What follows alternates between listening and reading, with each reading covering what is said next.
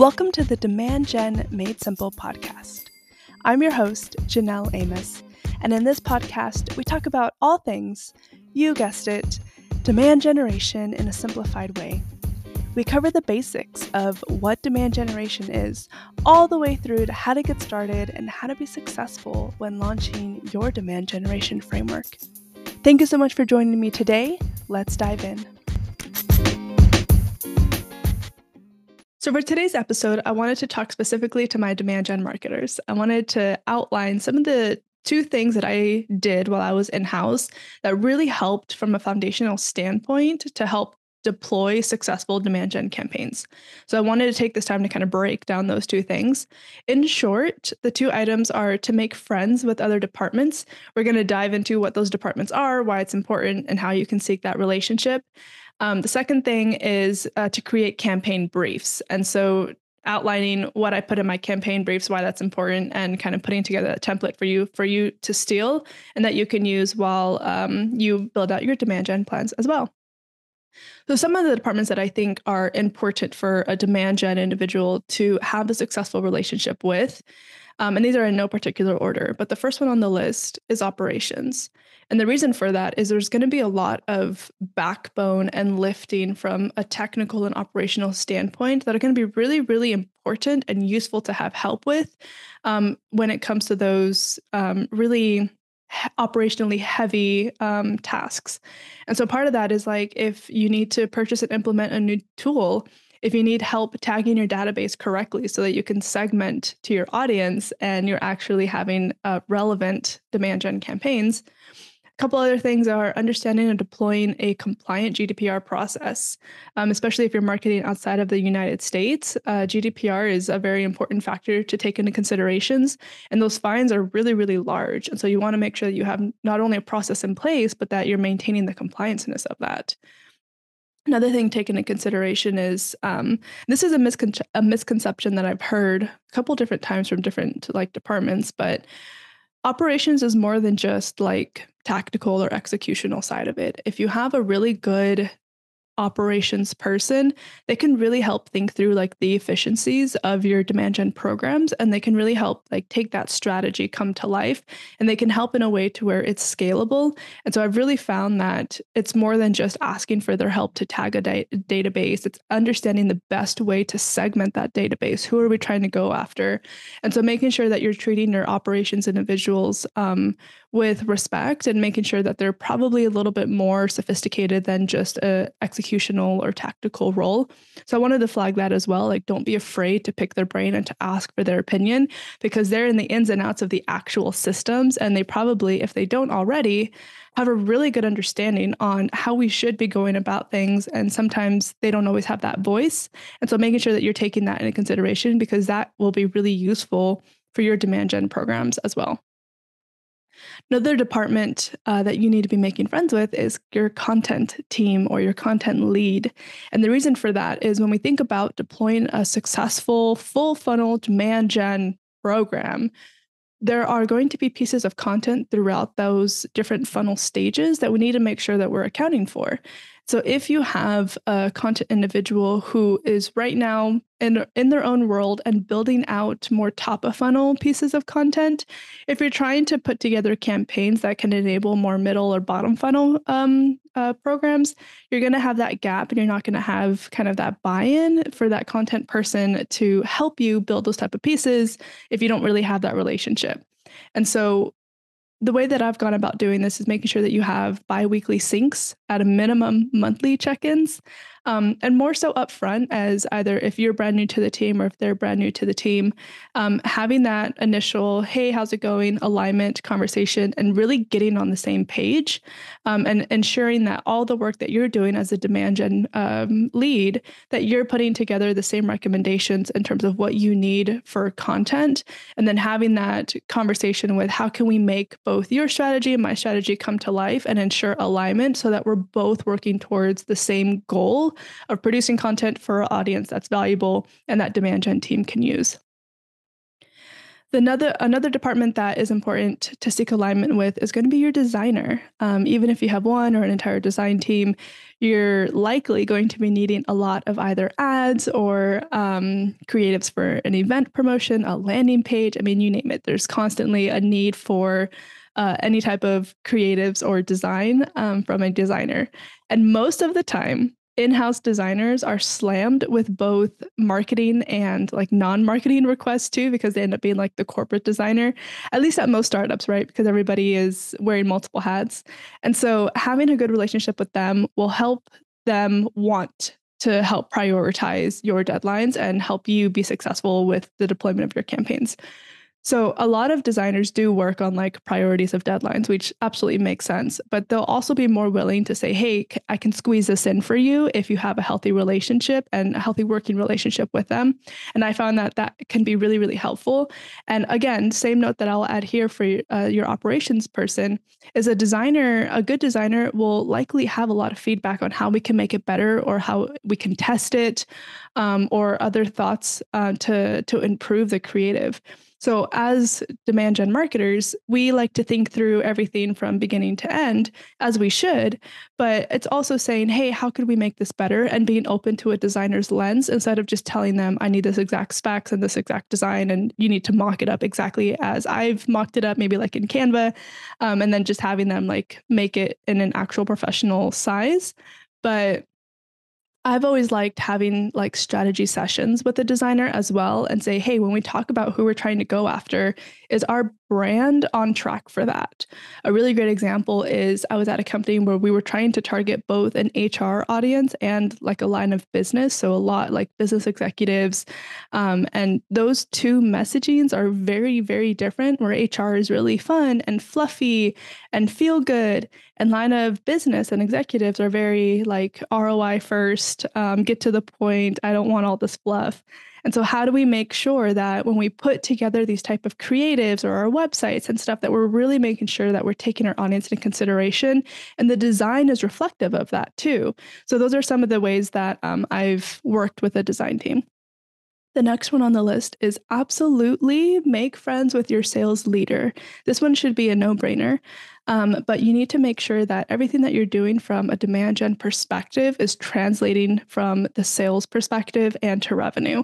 We've talked about this over and over and over again that demand gen is successful when we drive closed won revenue for the business and we're actually contributing to the bottom line.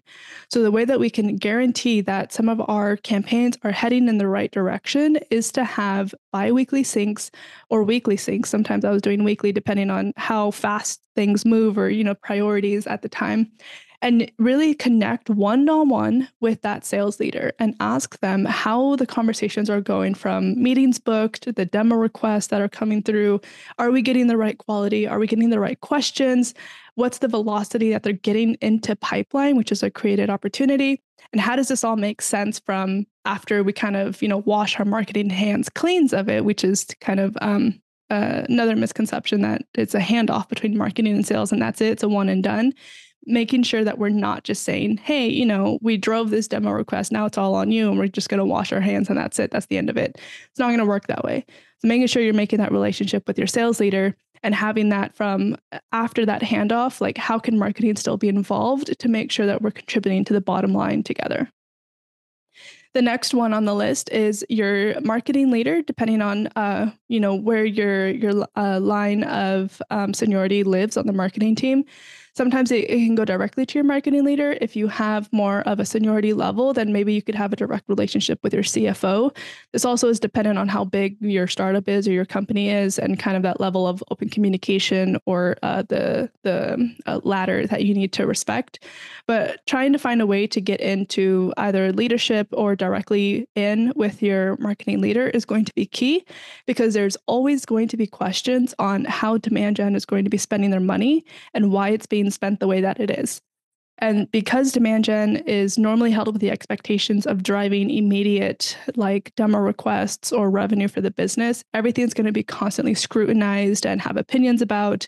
And so what I like to do is have that open line of communication where I'm constantly telling them what I'm doing, constantly showing them why it's important, and I'm having these conversations on a regular basis so that when it comes maybe like at the end of the quarter and everything blows up and explodes, we don't we can kind of remedy that a little bit better because we've had the conversations that relationship in place and we can have a better stance on how to approach that versus saying all of a sudden i have no idea what demand gen is doing. Like why are we doing this? Oh my gosh to where everything is now escalated and it's just it's a different story. So definitely make sure that you're communicating what you're doing why you're doing it to your marketing leader and either having them be the champion to your cfo or really having those conversations from uh, you directly with your cfo in terms of how you're spending the money and using that as a basis for the relationship down the road when you need to ask for more budget. The next one on the list is your product marketer I loved having a really good product marketer because their knowledge to the industry, to the product is incredible. And it could be something as simple as just having them spend 10 to 20 minutes eyeballing a piece of content before we deploy it to make sure that it's aligned with the persona that we're trying to talk to. And it's crazy that they can like look at a piece of content and just change like one or two words or maybe one or two sentences and all of a sudden like that piece of content is so much better. Like it's it's incredible. And so, like like design, a product marketer is usually um, slammed too. And so I always like to put together some processes that can make their lives easier, as well as as much heads up notice as possible to ask them to review and add their input. And so if you're able to try and say, you know, hey, maybe next Friday, if you could cushion 20 to 30 minutes to review this new program or this article, um, and give them a heads up that it's coming in the queue. That's helped me make sure that I get my programs out on time and that everybody who's needed to review sign off and we're all in agreement of what we're building together, as well as making sure that it can it's the best that it possibly can be for our audience and it can resonate the best. So and those are those are all of the specific departments that I'll call out. But of course, alignment across you know all internal team members and departments are going to be important. You definitely want to be a team player. You want to make sure that you're keeping an open line of communication to everybody. But these are the ones when i was thinking through what were the important ones that were foundational to the success of my demand gen programs. These were the ones that i outlined. So another thing that i mentioned is really important uh, for a success of a demand gen program are campaign briefs and so the reason that this is important is because, at least for me, it helps me think through all the things that I'm trying to do up front in that full process, as well as determine the resources that are that are uh, needed and potentially available or not available uh, for us to also back into what that target launch date is. So it just helps us keep in line on everything that we're working towards and identifying kind of those roadblocks and um, uh, stuff up front. So what my campaign brief normally takes in consideration is all the way from like the tippity top of what the expectation is, the summary, the purpose, the objective, the goals, all those things, so that we have a good understanding on how we're going to measure success up front. And so we're not pressured directly for you know that one-to-one conversion or um, you know specifically leads or anything within that I also like to identify where in the funnel that this is so we can directly have that conversation of the purpose of this campaign is brand awareness. Purpose of this campaign is, you know, to prove educational content. So depending on what level of the stage we're trying to go after, why we're going after it and setting up what we are going to measure success as, at the end of the day, if somebody comes and like, "Hey, this program isn't directly driving leads," we can come back and be like, "Well, you know, it's not supposed to. Like these were the ones that we outlined up front and this is how we're going to measure success." success of it. So it kind of helps like a demand gen marketer kind of CYA, if you will, especially if you're in a position where you're just now deploying a new demand gen strategy or you're trying to go about something a little bit differently and you're still in that, that lead gen model or you have executives that only think about leads. So that's helped me really kind of position that journey towards a demand gen program and really helping them understand why we're measuring it a certain way and why that's different than just expecting direct leads from this specific program. Another thing that um, my brief took into consideration was the personas, the target date, the deliverables, like what exactly we're going to be asking from different team members, uh, all the creatives are going to be needed, what versions, what specs, and then also outlining what concerns we would have that would be roadblocks. So, if, um, for example, if we're in a startup and we don't currently have our database segmented by our two or three personas that we're going after, but this campaign needs to be talking to all of them, that could be a roadblock that could potentially delay deployment because we may uncover some issues down the road when we're actually trying to segment it that you know it could just get spiraled and uh, delayed. So that could be something to flag up front like hey we're going to work towards segmenting our database to get towards these three audiences but at the end of the day we're just flagging that it could potentially take longer than than expected because of unforeseen challenges. So just putting that up front and that way as you have these communications with the other teams they're aligned with how everything kind of comes together and how we're working towards that target date. Um, another thing taken into consideration are what are the next steps from this campaign? Um, it was always one of the things that i asked anybody when having conversations with was what after they they complete everything that we're asking them to complete what's the next step from that? Where do they go? Do they get enroll into a larger nurture? Do they, uh, you know, just stop communications as a whole? Like, what's the next step from there?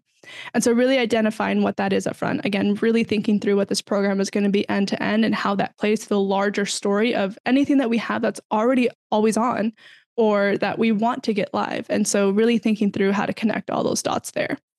Um, another thing is understanding um, are, how are we going to configure this operationally, either within HubSpot, Marketo, Salesforce? Do we need brand new campaign member statuses? Um, who's going to be doing that connections?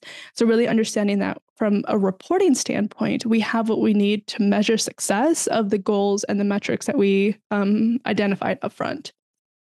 Another component that I like to add to my campaign briefs is just a flow chart of the workflow, everything from touch points to audiences to uh, that just overall journey of what we're wanting the specific program to help with. Um, and so I create that. I think it's like draw.io is one of them. I know Lucidchart is another one, but they're just free versions that you can go in and you can just build a flow chart with and color code and add these all these great shapes and comments too. Um, and that really helps from a visual standpoint to everybody else who is not inside of your brain that can visually like look at it and be like, oh, okay, I, cool, I get it. Or like maybe we should do this touch point second instead of fourth or something like that. And we can really work through and have alignment and agreement that this is the journey that we're going to be taking our audience through. From there, um, I like to host like a campaign kickoff. Um, and so I bring everybody that's needed that I identified up front in terms of foundational items, operational design, anything from there. Um, and then pretty much host a kickoff call, address any concerns up front, tell them about the target end date or the target launch date, and then essentially get sign off. And so what we're doing from there is we're getting buy-in up front from everybody that's needed to get this program shipped and out the door. So that really helps, really making sure that everybody is working in alignment to what we're working towards together. And everybody has the expectations of what's needed from them, roughly around the timelines that's going to be needed so they can prioritize everything else that they're working with to help you as a demand gen marketer to help get this program out the door. So there you have it. Uh, make sure you're prioritizing those internal relationships and taking the initiative to set your team up for success um, by planning out a thorough campaign brief.